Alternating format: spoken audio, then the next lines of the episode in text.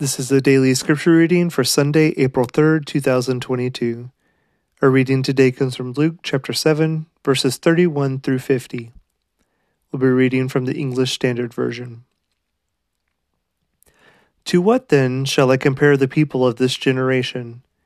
And what are they like? They are like children sitting in the marketplace and calling to one another.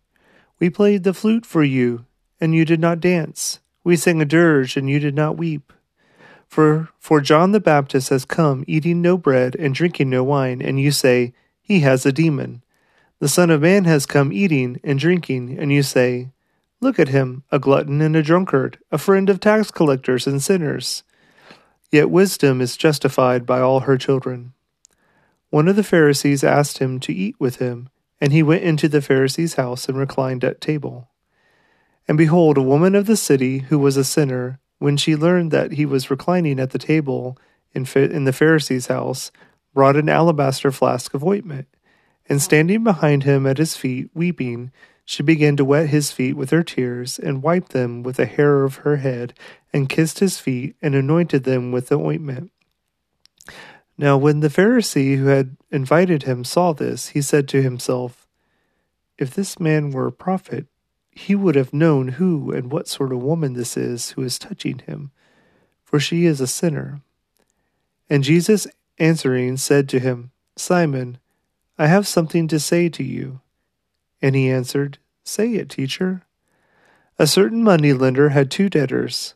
One owed five hundred denarii, and the other fifty. When they could not pay, he canceled the debt of both. Now which of them will love him more? Simon answered, the one I suppose for whom he cancelled the larger debt. And he said to him, You have judged rightly.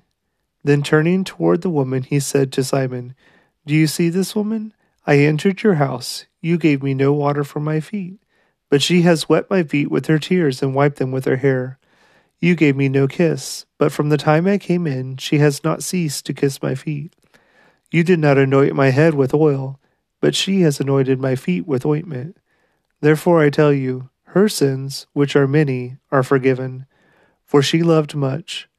But he who is forgiven little loves. Then those who were at the table began to say among themselves, Who is this who even forgives sins? And he said to the woman, Your faith has saved you. Go in peace.